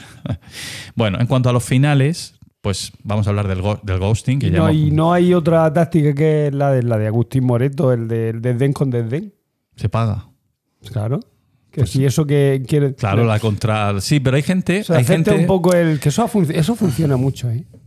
Eso, bueno, me, a mí me. Quiero decir. Que eso, Es que que tú- era muy útil, quiero decir. Porque tú te hacías un poco. No, yo no tengo interés. Nah. Y entonces la otra persona, como que se pica y dice: ¿Cómo que no? ¿Cómo que no? Y entonces entraba, entraba al trapo. Eso es lo de, lo de los ocho apellidos vascos cuando ella le dice a él, le dice, yo a ti te gusto si yo quiero. ¿No? Él te decía, no te creas que me gustas, ¿no? Yo a ti te gusto si yo quiero. Bueno, Pues eso, sí. Funciona, el desdén. funciona, ¿no? Pero también es un poco... O funcionaba en su época. Bueno, claro, tú es que has empleado tantas tácticas y te han funcionado No, tantas. no he que- empleado tanto. Claro, es que el Eric von Markovich español eres tú. No, no, no. no. Claramente. Va. Bueno, en cuanto a los finales, ya digo que el ghosting, que es un adiós sin explicaciones, sin respuestas, sin aviso, es decir, desaparecer y ignorar a la otra persona, esto pasa Dios. mucho, sobre todo en Tinder, sí, sí, eso dicen, vamos. Pero tiene una versión suave, el Caspering, ¿vale? De, por, por Casper, el Sí, fantasma, sí, ¿no? sí. El fantasma amable. eh, eh, es despedirse sin explicaciones, pero verbalizándolo. Bueno, te dejo. Pum. Algo así. que me estoy acordando. Se está acordando de una vez que le pasó a él, claro, evidentemente. Me estoy acordando. Salió con una que era un poco borde. Y, y- y no la llamé un fin de semana. Y, me, y me llama. "Ah, Es que, ¿por qué no me has llamado? Es que me he ido a Turre, a la feria de Turre. ¿Y por qué no lo dijiste? Es que se me ha olvidado. Tía, pilló un rebote y cortó conmigo. Con lo cual conseguí lo que quería, que era que cortara conmigo. Eso fue Caspering, claramente. Eso fue un Claro, total. Ujaldoning, hay que, hay que incorporar esto. Uno nuevo, sí. Era un poco borde la chica. Ah, tiene. Si esto, si, si esto se hace con silenciando las aplicaciones, se llama el mooning, porque es la luna que simboliza el, el Ah, modo nocturno modo- de. modo silencio, sí. Y también tiene un ghostbusting. Ghostbusting, que es lo contrario, los cazafantasmas que insisten en mantener la comunicación aunque ya no haya nadie al otro lado. ¿no? Pero esos son los que, los que están Claro, Cuando todavía. te hacen ghosting, tú ghostbusting, ¿no? Ahí, a ver quién puede. todavía, a ver si. Luego está el Coño, Bansking. pues. Baskin. Es que vas pintando las paredes. Vas haciendo un graffiti. No. No. sabéis que en el, el 5 de octubre de 2018, Sí. ¿eh? que aquí estábamos, con- no, eso no fue el año de los referéndum, ni eso fue 2017, ¿no? Hace cinco años del referéndum, no puede ¿Qué ser. referéndum? El Eso de, digo yo. El de Cataluña. Bueno, no sé, por ahí. Este hombre hizo una obra que comenzó a autodestruirse ante Ah, la sí, mirada bueno. de todos los que asistían a la puja. Qué bueno, qué bueno, sí, sí. O sea, la obra tal, y cuando, justo Ah. cuando alguien empujó y dijo Ah, adjudicado, entonces la obra fuego. empezó a autodestruirse. Yo creo que, que eso, vamos, eso es, es memorable. Bueno, pues en las relaciones, Era este, niña con un globo, creo que era. Sí. en las relaciones este pensamiento anticipado que lleva al artista a instalar una trituradora en el cuadro es lo que da nombre a un patrón de personas que pasan semanas o meses sabiendo que una relación va a acabar y planeando esa ruptura. ¿no? Dice, yo tengo claro esto no va a ningún sitio, pero voy a hacerlo bien. Voy a hacerlo bien, paso a paso, ¿no? Un crimen calculado. No, pero bueno, por lo menos llevar cuidado para que luego no duela, ¿no? O, o- o- o hacerlo Que bien no para que le duela pues, más. ¿qué- ¿Qué más te da? Que a ti que duela, quiero decir. Hombre, ya que te, ya, pues, hombre, ya que cortas Pero con que- otra persona, que por lo menos no que, que- que no acabe mal la cosa. Bueno, Yo qué sé. esos son poco de- revíticos. A mí de corazón. Paco, cuando yo era muy joven, me enseñó que no se puede quedar como amigo de nadie. Pues yo. Eso es mm, imposible. Eso no es verdad. Porque si yo quería ser tu pareja, es que no quiero ser tu amigo. Eso y, es se, y acabó. Esto es así. Estábamos en la plaza circular, lo recuerdo como si fuera hoy. Pues sí se puede Ay, conseguir. ¿Qué maestro te buscaste? No, pero está muy bien porque yo he mantenido cierta amistad con algunas de mis parejas, pero no ha sido una cosa inmediatamente después. O sea, eso de quiero que quedemos como amigos. Ah, pero ¿cómo? No, no, no. me estás dejando, no me estás dejando aquí pedazo de cabrón y encima me exiges amistad. No. Luego con el paso del tiempo, pues sí, se ha habido ahí una relación, incluso, incluso muy buena, pero eso de inmediatamente quiero que quedemos como amigos. Bueno, pero eso es lo que podríamos decir de Ben Affleck y, y Jennifer López, ¿no? Que ellos se separaron y luego volvieron, quién sabe, ¿no? Y a veces. ¿Eso te pasó a ti, Diego? O sea, ese recaída. No, no, no. No. Nos tuvo tres años jugando. Creo que no he vuelto. No. Luego no sé. Salió no he Lo que vuelto. pasa es que yo entiendo que tienes que pensarlo mucho porque, claro, No. hay una base de datos. No, no, no, no. Bien. Seguro que no. Bueno, yo. ¿Cómo entre- que no? eh, Coach, eh, espérate. ¿con quién? Espérate. No, no. Tú no has tenido segundas. Lo más que salí, no, salí con una persona y luego en, el, en un viaje Sí. a unos Pirineos Sí, en concreto. Te enrollaste con ella. esa persona. Pero no era salir. Pero no era salir. Claro. Era entrar, claro. Yo sí he tenido un- una segunda vuelta y luego también lo que tú dices. O sea, no, no una segunda vuelta, sino un encuentro. Me estoy arrepintiendo ya de decir esto. Ya, porque te lo- tu mujer te escucha. Pues, mi mujer es. es- me- de Pero hecho, me bueno, tú conoces, mujer, conoces tu historia al ¿Eh? dedillo. sí, pero hay Pero- veces que. no tanto. A ver, no, no tantísimo detalle, sobre todo no, no, no los, los, pormenores. antiguos- Claro, no los pormenores de la historia antigua. Y sobre todo, muchas veces eh, se le olvida. O hace como, se le, como que se le olvida para indignarse de nuevo. Aunque yo le recuerdo que todos estos hechos ocurrieron antes de yo saber que ella era un ser vivo, Sí, sí. pero eso para ella no es suficiente. Y también me estoy arrepintiendo de decir todo esto que estoy diciendo. Así que, Esto lo- por, luego lo por favor, Paco, Luego lo ¿pod- editas. ¿podrías continuar con Por tu favor, sección y, no buscarme, un preciso y- poema. y no buscarme más problemas? Yo, entre tanto, termino anglosajón. A ver, y en realidad, eh, que pienso que lo que hacen es volver a, como hemos visto, ¿no? En, en Diego y, y- y- y hasta en la mitología, volver a lo clásico. Yo creo que lo- la mejor colección de términos, pues es el desmayarse, atreverse, estar furioso de, de Lope de Vega, ¿no? Conocéis el, el soneto. Bueno, áspero tierno, liberal esquivo, alentado, mortal, difunto, vivo, leal, traidor, cobarde y animoso. No hallar fuera del bien centro y reposo. Mostrarse alegre, triste, humilde, altivo, enojado, valiente, fugitivo, satisfecho, ofendido, receloso. Huir el rostro al claro desengaño, beber veneno por licor suave, olvidar el provecho, amar el daño, creer que un cielo en un infierno cabe, dar la vida y el alma a un desengaño, esto es amor, quien lo probó lo sabe. Diremos todos, joder, Lope, cómo Qué bueno. estuvo ahí. Eh, Pues ya lo había dicho Petrarca antes prácticamente igual. Claro, sabía yo que- Paz no encuentro y no tengo armas de guerra. Temo y espero, ardiendo estoy helado. Vuelo hasta el cielo, pero yazgo en tierra. No estrecho nada al mundo así abrazado, etcétera, etcétera. Pero es que tampoco era original. Claro, porque un Plauto, en el siglo ah, III Plauto, antes Plauto. de sabía Cristo, que iba a Pensaba que el era. Deuteronomio. ya había dicho que había dicho este, había dicho eh, donde estoy no estoy donde donde no estoy allí está mi mente todos todas mis aficiones mis talentos están allí. Lo que me apetece enseguida ya no me apetece. Así el amor juega con mi ánimo me huye me empuja me busca me, me secuestra me retiene. Todo esto estaba allá. Y si pudiéramos Un griego, un griego. Te- te- no, ya me, he ido, me he ido más allá porque ya sabéis que aquí no hay límites Hammurabi. a la biblioteca de Asurbanipal que como sabéis no se conserva, mm, pero en una de sus 100.000 tablillas probablemente había algún poema parecido. Entonces los tópicos del amor son ya muy viejos. ¿Qué nos traerá el mañana? Pues lo mismo. Por lo mismo. Claro. Pero aquí tenemos el componente robótico, claro. El mañana los robots van a formar parte de la ecuación amorosa. ¿Por qué? No, ¿Por no. qué? ¿Por qué No llegas solo- a esa conclusión? No hombre, pues por- porque sí, porque el futuro es muy largo y da tiempo a todo. Ah. La Entonces- inteligencia artificial al ¿Hay- final acaba ¿Hay de visto una. ¿Hay visto Her? Sí, empecé a verla, pero me agobié tanto que la dejé porque me- La de Her. la de Her. La de Her. Digo que si hay amor y no. Bueno, lo del sexo con robots, eso ya parece que se da por descontado. Pero ¿y amor? ¿Podrá haber amor? Pues que sí. O sea, llegará a haber un momento en que con un robot puedas tener una relación amorosa. Yo creo que Yo sí. no, yo ya no te lo, digo no que lo no. veremos, no lo veremos, pero seguro. Pero digo yo, si tendrán que ser robots, pues con problemas que nos puedan hacer ghosting en algún momento, claro, porque es que si no, o sea, que, a- ¿qué relación te va a motivar en la que siempre te digan que sí, siempre Claro, esté todo perfecto, claro, siempre esto claro. no, es así. Ahí- ahí Entonces es lo que tiene el amor, razón. es el frío y el calor, es todo junto. La lucha de contrarios. Bueno, pues nada, eso. Yo he traído esta reflexión, sobre todo para recordar aquí los el, el currículum Cabrón. que hace he tiempo que tenía ahí. he Hace tiempo que tenía para que picara, ¿no? Ya está. Bueno. Muy bien, Paco. He de decirte eh, una enmienda a tu, a tu comienzo que eh, actually significa en realidad, pero no actualmente. Es un false friend. Pero lo busqué y también podía significar actualmente. O sea, será el significado terciario o lo que Mm. sea, pero por eso he hecho el. De hecho, es lo fa actually con puntos suspensivos, ¿no? Porque dice, el amor en realidad. Está en todas partes. Sería el, el título completo si se lo hubieran puesto, ¿no? Pero Vale. muy bien, fantástica película, maravillosa película.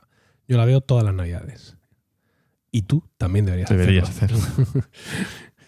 ¿Ya está? ¿Seguimos? El tema de la cena, Eh, en favorito. vuestras cabezas, favorito. Me da igual. Favorite. Yo me lo tomo todo. Sí, efectivamente, eso, eso también, lo podemos, claro. También lo podemos atestiguar que le has hecho ascos a realmente muy pocas cosas, lo cual habla muy bien de ti. Eh, a ver el botón. Aquí.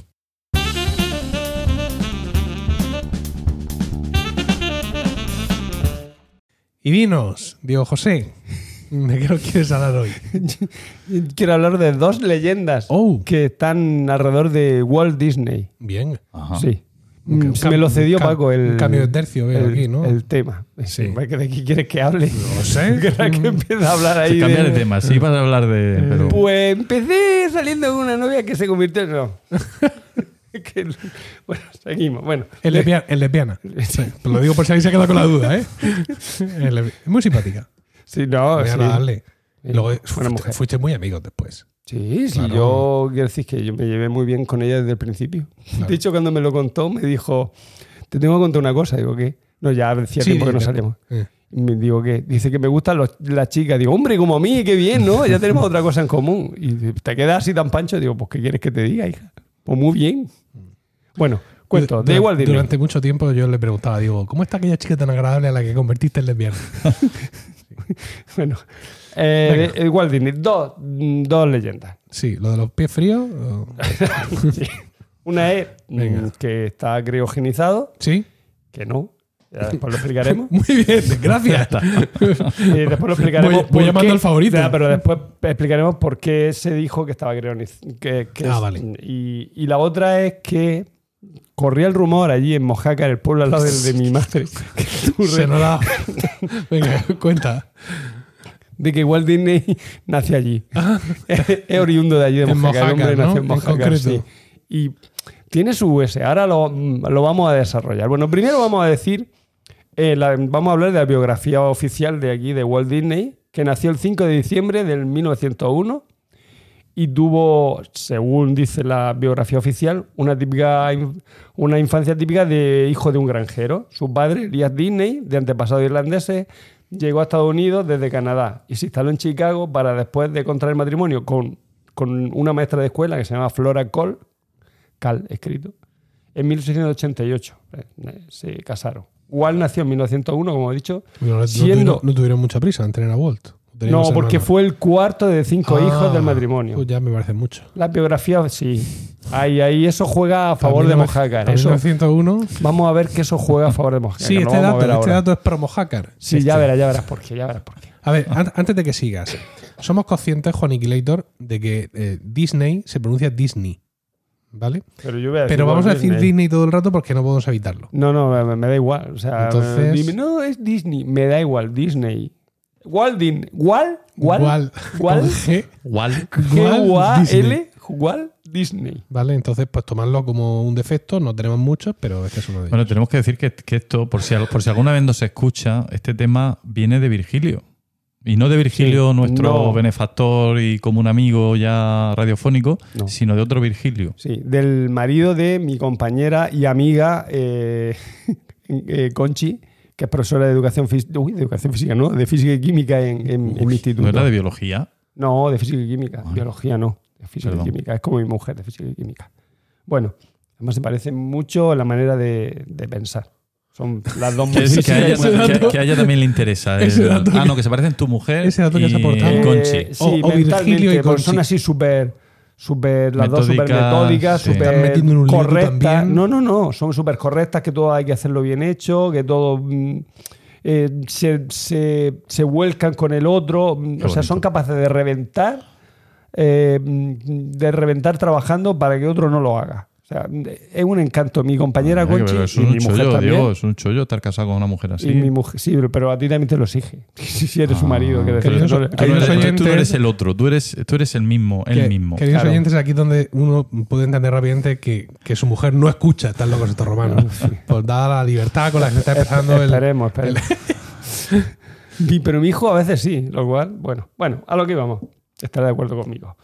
Eh, bueno, mm, como he dicho, Walt nació en 1901, hijo de cuatro, o sea, cuarto hijo de cinco, ¿vale? A ver, la biografía oficial aseguran que su nacimiento se produjo en Chicago, aunque luego permaneció durante años, vivió, luego estuvo viviendo durante muchos años en Los Ángeles. Pero hay otras versiones que sostienen que su madre era en realidad Isabel Zamora y que nació y que su nacimiento tuvo lugar en España.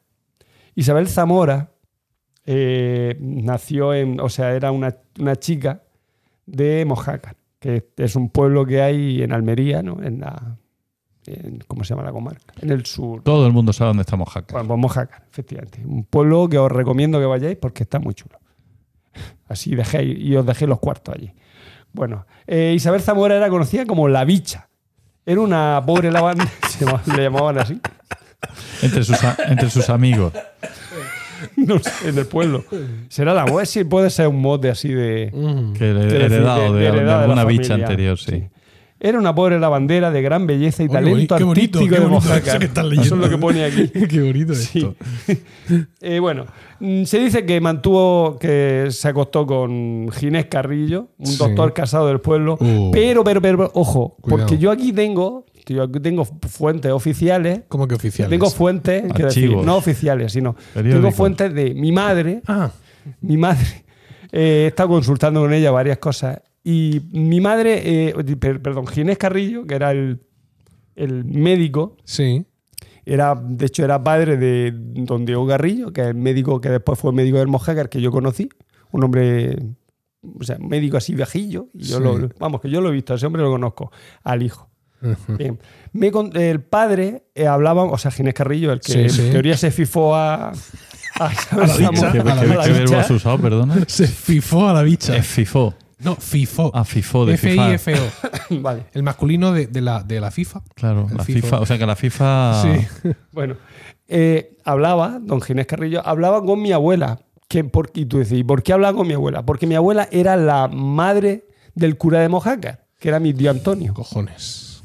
Y por lo visto hablaban mucho. Y mi madre dice que él había que él conoció a Isabel pero, Zamora. perdona, cuando dices hablaba es como lo dicen ahora los jóvenes. De este me habla mucho. No, tertulia hablaban, se Ah, vale, en la o sea, puerta, hablaban amigos, entre ellos, eran amigos y tal. Vale, vale, vale.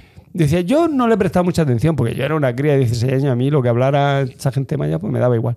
Pero que por lo visto, que él sí que había conocido a la tal Isabel Zamora, pero dice mi madre que no, que no tuvieron ninguna relación. Que, que ella piensa que no, que, que por lo que él contaba, que no. Claro, también él tampoco no va a decir, oye, mira, yo me acosté con esta y no, sé. Bueno, en Es decir, que tú has conocido a un posible hermanastro sí. de eh, Walt Disney. Disney. Vale. De Walt Disney. Walt Disney. Pero Vale, os recomiendo los que tenéis Mac. Hay una aplicación que se llama Mac Family Tree para hacer árboles genealógicos y la podéis reescuchar este capítulo mientras vais construyendo el árbol genealógico de todo lo que dice Diego. Venga. Venga, bueno, eh, pues se dice que fue un romance, ¿vale? Entre don, entre don Ginés Carrillo, que era amigo del pueblo, y Isabel Zamora, del cual nació, del cual nació José Guirao Zamora. Se- en, teo- en teoría, según los mojequeros, que es el verdadero Walt Disney, o sea que, que- José Guirao Zamora era Walt Disney. La bicha acabó, al final, ¿qué hizo? Pues emigró a Hermosa, ¿vale? Que es, una, es un suburbio a la afuera de Chicago, para busca- buscar mejores Eso, eso está documentado. Eso De se sabe. Mojácar, de Eso es Mojácar así. a Chicago. Sí, sí, eso está Sí. documentado que Isabel Zamora estuvo en eh, Chicago, se fue a Chicago. ¿Por qué dirás tú?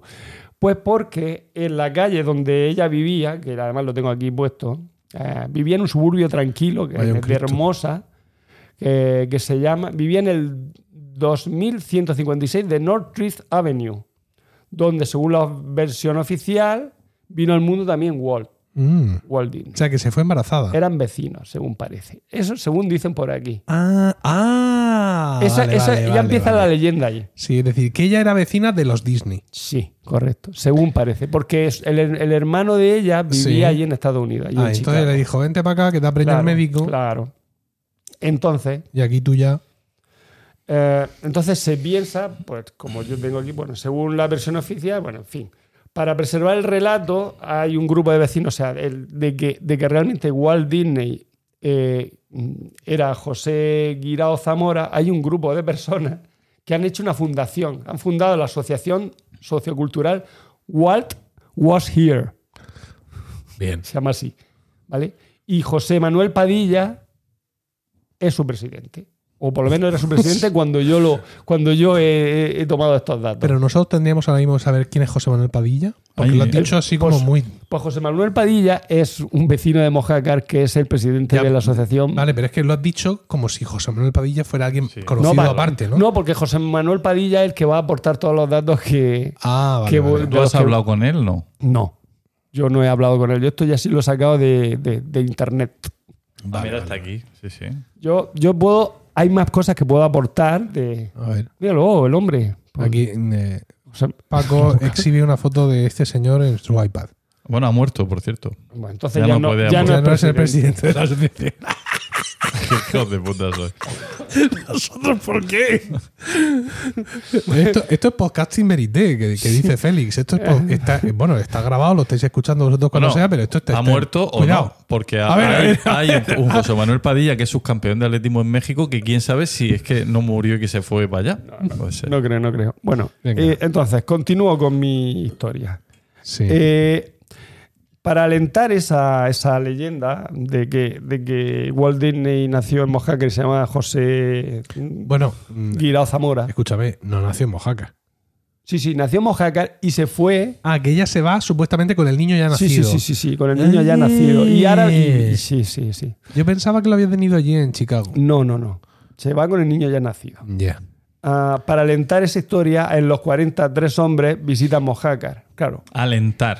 Alentar. ¿Pero de dónde dicho- vienen esos tres hombres? ¿De Chicago? Y Claro, vienen de Estados Unidos, de Chicago. Entonces, claro, tú tienes que pensar que Mojácar en los 40 no era la Mojácar de los No es, 60, claro, 70. no es la, no es la urbe que es ahora. No, o sea, ¿sabes? Ni, ni mucho Mojácar menos aquel- en los 60. Mojácar en los 40 era un villorrio de mala muerte. Quiero decir, era, no había ni luz.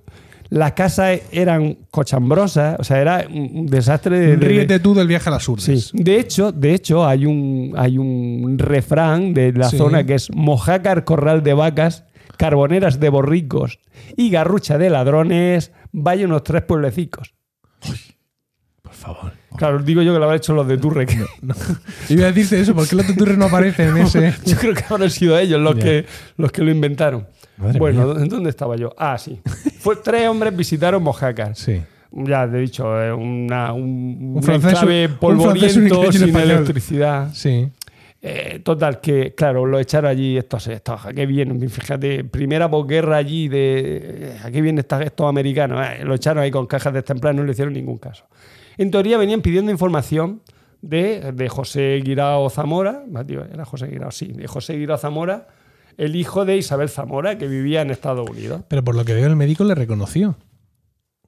¿O le damos el apellido Guirao nosotros ya después No, no, para el, cuadrar el la médico historia? se llama Carrillo, ¿Y, entonces- apellido. ¿Y el Guirao? No sé. Eso es lo que yo también me he preguntado. ¿De dónde viene ese Guirao? Es que no lo sé. No tengo ni idea. Vale, venga. Bueno. eh, como hemos dicho, eh, Isabel Guirao, ellos comentaron que queremos tal porque se- esta mujer se fue a. Isabel casa- Zamora. Isabel Sí, Zamora. se no, fue. A- se- pues eso, Isabel Zamora se había ido ya. mm, A Chicago. reca- recapitulando, se había ido a Chicago y era vecina de los Walt, de los Disney, De los perdón, Disney. de los Walt, de los Disney. era, de hecho, era limpiadora de la casa. Mm. Pero la mm, según el señor Padilla, según el, el de Walt Was Here, Que en paz descanse. sí, eh, dice que la, imposibilidad de atender al bebé o una muerte prematura de esta mujer Señora. hizo que los Disney adoptaran a José Guirao Zamora. Ah, Ahí está. Eh, mm, otro, otro argumento que hace mm, que empecemos ya a sospechar, aunque mi padre, hay que decirlo por delante, mi padre no es de, de la zona, es de otro pueblo de Almería, dice, eso, eso, es, eso es mentira, eso lo han hecho para promocionar Mojácar, lo hicieron para promocionar Mojácar y para hacerla que en el mundo se viera, porque eso no, eso no tiene, no tiene sentido. Mi madre dice, pues no sé, yo... Pero en los 40. Promocionar Mojácar en los 40. el no, Villorrio. no, que eso salió después. los- Eso, la leyenda es, la guanda. Ya que estáis ahí. Bueno. Eh, ahora, gracias. otro personaje va a actuar en, en- en esta leyenda que es Tito del Amo. Tito del Amo era un señor que vivía en, en- en Los Ángeles, conoció a Walt con 10 años, con 10 años crecieron los dos juntos y eran vecinos en Los Ángeles, como he dicho. Y el hombre este acabó viviendo en Mojácar porque se fue a cubrir el accidente de Palomares, Sí. ¿vale? Y allí, pues, mm, descubrió la zona, le gustó y se, que se instaló allí.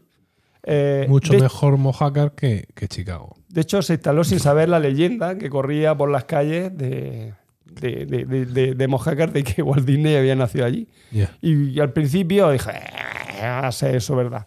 Pero, En inglés. En inglés, claro. pero el hombre empezó a investigar. ¿vale? Sí. Y pasó del, según dice aquí el, el señor Padilla, pasó del, del escepticismo a la duda. Ah, en 1200, eh, en 1200, en 2020 Tito del Amo falleció, ya y allí en Mojácar, pensando que Walt Disney era de allí. En los años, este hombre vivió en los años 60. Hay que decir que en los años 60 era cuando mi, eh, mi tío, mi tío Antonio, El cura. fue cura, que después se salió de cura y tengo, gracias a él, o sea, quiero decir, dos oyentes de, de estar locos estos romanos, Mi primo Antoñico y mi primo señor Luis, a los que saludo desde aquí. Esto es espectacular. Seguro que, pues, mm, quiero decir, pues yo aprovecho para saludarlos. Pues, vuestro padre, según mi madre, me contó que Lo voy a hacer de pago, me cago en la puta. Este podcast. Esto no puede ser, no puede ser que esté votando, que esté metiendo todo esto gratis, tío. Venga, sigue.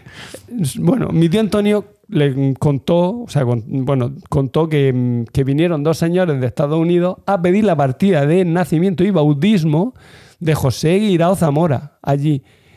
Que este, pues mi tío pues se la dio. Sin más. Que realmente el tal José Guirao Zamora pues existió. O sea que, que no es ningún. Aquí está, estando de. eh, Pido la partida de nacimiento. Ah, y, y eso fue, que de eso dice que se acuerda mi madre, que tenía 16 años, que fue por los años 60. Porque ahora tiene 76 y fue hace 60 años o así, pues dice que. Porque pues tenía que ser por los años 60. O sea, que lo que están sugiriendo es que pudo haber sido el propio Walt Disney el, El- interesado el que en- mandó en, ahí que a- a fueran a, la- recoger su partida de nacimiento. Claro, efectivamente. Bueno, eh, entonces. eh, vale. Mm, Para la compañía, el fundador. de- Momento mágico Ah, sí. en el que intenta aclararse con sus notas. De pago y en vídeo. Yo creo Está que claro, sí. está claro. Bueno, aquí dice el Padilla este, aunque mm, ya, ya encontramos mm, eh, ya encontramos discrepancias con mi tío. Dice que, eh, que el fundador era de Chicago, pero que tenemos la, mm, pero que no tiene la partida de, de bau- de nacimiento ni la documentación que indica la fecha de entrada de Isabel Zamora a Estados Unidos. Padilla dice que no hay registros cuando empieza a investigar, o sea, no hay registros de nacimiento de, de Walt Disney y que cuando empieza, cuando empieza a investigar se cierra, en la, a las autoridades americanas se han cerrado en banda eh, y no y no, no, no dejan, o sea, no dicen, según él, o sea, no ven, no, o sea, según él comentó, no veían más allá de la bandera, o sea, querían que fuera americano y no podía ser que fuera de Mojaca. Eh, tampoco se tiene el paradero eh, de José Guirao Zamora, no como Walt Disney, sino como tal Como José tal, Guirao Zamora, ¿vale? Si no es Walt Disney, ¿dónde está? Claro, ¿Qué efectivamente fue de su vida? que fue de su vida. Entonces, eh, mm, que ellos han mandado investigadores para ver si lo encontraban, no lo han encontrado.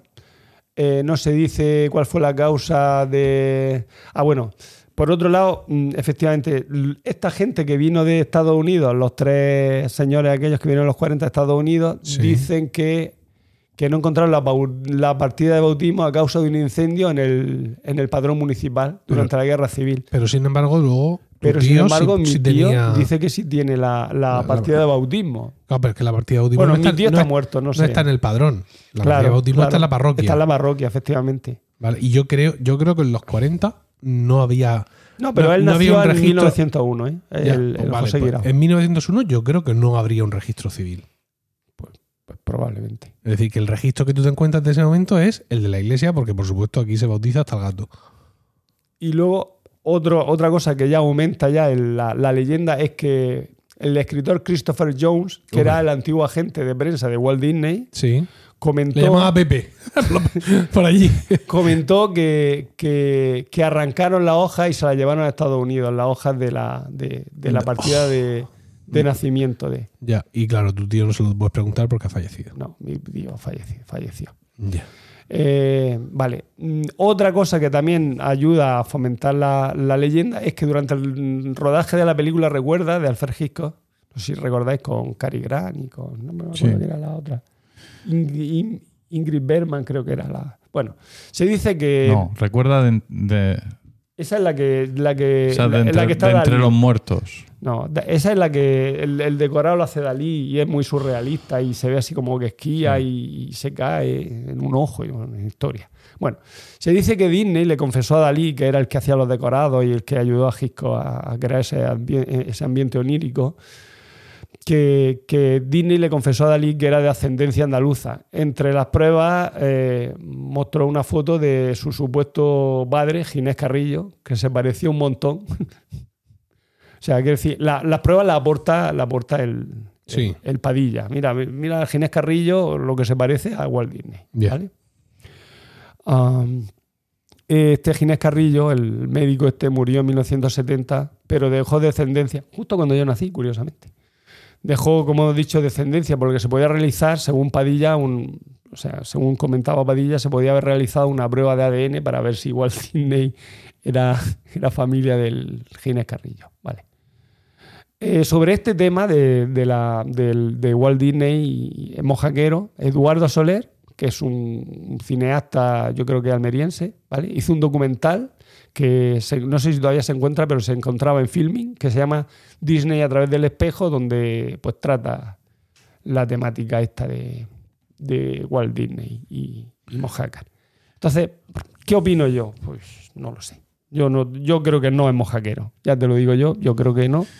Que lo han hecho para promocionar un poco el turismo en Mojácar en la en- al principio cuando empezaba, pero no, no, no lo sé, no lo sé. Ahora, hay dudas. ¿Quién Hay, es? hay una duda. El claro. José Guirao este, ¿dónde está? ¿Qué se dedica? Y ahora vamos con la otra leyenda, lo de por qué se piensa que este hombre, que Walt, o Walt Di- Disney, ¿se dice? Walt Disney. Disney, ahora lo vamos a decir para... está, eh, está, eh, o sea, está congelado. Bueno, hay que decir que Walt, Dis- Walt Disney murió en 1966 en el hospital de San Joseph de Burbank. ¿De qué? De un cáncer de pulmón porque era un fumador compulsivo. Solo una semana antes se había sometido a un examen médico porque se quejaba de fuertes dolores de espalda. Entonces los doctores descubrieron que tenía un tumor cancerígeno en el pulmón izquierdo. Lo operaron el 30 de septiembre, pero los médicos no pudieron atajar la enfermedad. Y solo dos semanas después eh, murió dejando huérfano a su hija Diana y Sano y a la viuda Lilian, ¿vale? Eh, con la desaparición nace una leyenda en la que el cuerpo fue congelado. Pero ¿por qué? ¿De dónde sale el bulo de que incluso, como hemos dicho, hasta bueno, que incluso Salvador Dalí llegó a propagar en su día el bulo de que, de que, de que Walt Disney estaba congelado?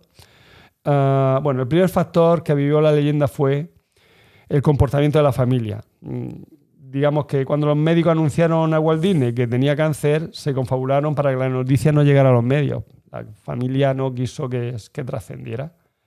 Ah, ya que en aquella época Disney estaba a la cabeza de un enorme imperio que ya sumaba, pues tenía el parque temático de Anaheim, en California, que es Disneyland, y estaba proyectado a hacerse el de Disney World, que es el que está en Orlando, Florida, ¿vale? Entonces, no, no querían preocupar a los mercados, eh, por ello, tras la fallida intervención, que le quitaron un pulmón, le extirparon el pulmón izquierdo, el 5 de diciembre, el día de su cumpleaños, Disney va a aparecer, eh, recibe a la prensa en el hospital y posa sonriente con- para los fotógrafos y mientras se dedica a dibujar eh, a los fa- pues, al pa- al Pato Donald, a los amigos, bueno, se puso a dibujar. La versión oficial era que estaba allí para un chequeo rutinario, que no había nada de lo que preocuparse. Y le habían quitado un pulmón. Sí. Estaba allí con. Y estaba el hombre ahí. eh, pim, Madre mía. Eh, fallece 10 días después por una parada cardiorrespiratoria y claro, nadie se lo podía creer. Si hacía 10 días el hombre había estado pintando, había estado dibujando y tal, o sea que eh, estaba ahí como una rosa, aquí algo ha pasado. Es raro, ¿no? Pues entonces, la siguiente hora encima, el comportamiento mm, de los, de los familiares todavía siguió siendo más sospechoso. porque claro, la expectación que crea la muerte de, de Disney, ¿vale? Hizo que eh, y la familia pidió que se, eh, que se bajara un poco el- la historia y que se enterrara en, quisieron lo enterraron en la más estricta intimidad. No hubo capilla ardiente ni hubo fu- funerales multitudinarios. Solo unas pocas personas pudieron ver el cuerpo sin vida de Walt Disney. Encima, la guinda para los conspiranoicos fue que los herederos pidieron que no se enviaran flores ni coronas al cementerio. En su lugar, propusieron que podían emplear este dinero en donación al Instituto de las Artes de California, fundado por el propio Disney. Eh, claro, los más suspicaces vieron eh, en esta demanda un, un escuro de- desvío de dinero para financiar el proceso de criogenización del genio, que era carísimo, claro. Eh, encima no, ten- no tenía dinero la familia Disney. eso es lo que pensaban ellos. Yo, ¿qué quieres que te diga? Bueno, eh, hay que decir que en esta época era cuando nace lo de, lo de la idea de criogen- la criogenización, ¿vale? Y eh, la realidad es que Disney fue incine- incinerado dos días después de su fallecimiento y se enterró en el panteón de la familia que tenía en Forest Lawn Memorial Park de Greendale, en Los Ángeles, que es un cementerio público donde, por cierto, también está, mm, está esto, Michael Jackson. no, eh, está enterrado Errol Flynn y Humphrey Bogart. Hombre. ¿vale? Bueno, eh, pero no solo hay que echarle la culpa de, de que se piense que se creogen- de la criogenización a, a la familia, porque encima Bob Nelson, que era el presidente de la hoy extinta Sociedad Criogénica de California, también contribuyó, ya que el hombre aseguró a Los Angeles Times que Disney quería que lo congelaran. De hecho, dice, señalaba, mucha gente cree que fue congelado y que sus restos reposan en el sótano de su casa. La realidad es que perdió la oportunidad por poco. Nunca lo, nunca lo especificó por escrito, así que su familia optó por la incineración. Dos semanas después de su muerte congelamos al primer ser humano. Entonces, claro, al decir eso último, dice, lo mismo es mentira y está criogenizado. O sea, él lo dejó así medio caer para ver si, si colaba. La típica forma de negarlo, pero no del todo, como hemos dicho. Eh, eh, bueno, desde entonces Roy Disney, sobrino de Walt y también cineasta, no se ha cansado de desmentir la leyenda cada vez que le han preguntado por ella. Él tiene su propia versión de por qué todo el mundo cree que su tío está congelado. ¿De dónde viene la leyenda? De la ganas de que Disney viviese. Ojalá después de nuestra ansia de inmortalidad, o sea, ojalá, o sea, que, que todavía quieren que sea inmortal y que vuelva a renacer. Eso es lo que dijo en 2004 aquí Roy Disney. Y con esto pues ya acabo. Muy interesante, pero no- palidece con el relato anterior. Sí, claro. Es a, mí, a mí me da igual que esté congelado. Yo quiero saber No, es, pero ya, si si sa- el hijo- pero- quiero saber si el hijo de la bicha. Claro, O sea, pero es que yo es no lo me puedo, preocupa a yo no te lo puedo ahora. decir.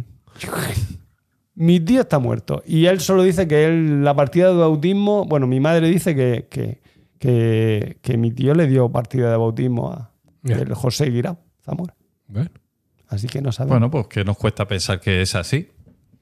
Yo, para mí, ahora mismo, desde, desde este momento. es mojaquero. eh, es mojaquero. Vale, por supuesto, yo adquiero como, Sí. como dogma esta idea. Para Sí. mí es canon Sí. la idea. Y que, o sea, y, y se ha ido, se ha ido a Walt José Disney, para mí. Disney eh, Gui- Walt ¿no? Pepe- Walt Pepe Paredes. Disney. Igual Pepe Disney. Sí. No sé. Muy bien, muy bien. Pues ya está. Muy Esa bien. es mi historia. Muchas gracias. Nada. Que satisfacemos peticiones, como podéis ver. Sí, sí, sí. sí, Así sí, que si queréis sí. que hable de algo. Ya está, hemos terminado, ¿no? Pues sí. Tengo pendiente hablar de, uno, de, de un, de, un, de un hilo de Twitter Sí. de, de música del siglo XX, de la que me gusta y la que me gusta, pero es que Ah. eso no queda, no, no es muy así. favor. No, es que no, porque ¿Música clásica del siglo XX? Sí, sí. No, no, no. Es que es este hombre, el canario este que trabaja en un conservatorio, nunca me acuerdo el nombre. Sí, sí, sé quién dices. Me lo ha pedido que lo haga en romanos, pero no, es que, Lo siento, pero no. Bueno, pues ya está. Con esto hemos llegado al final de este eh, 59 capítulo que esperamos hayáis encontrado gratificante y divertido. Gracias por el tiempo que habéis dedicado a escucharnos. Esperamos vuestros comentarios en Twitter, arroba romanoslocos y en Discord. Ya sabéis, en milcar.fm barra Discord. Mientras llega nuestro siguiente capítulo, seguramente el mes que viene, recibid todos un saludo y recordad que ante cualquier adversidad de la vida, lo mejor es tomarse un segundo para respirar profundamente y decir... ¡Están locos estos romanos!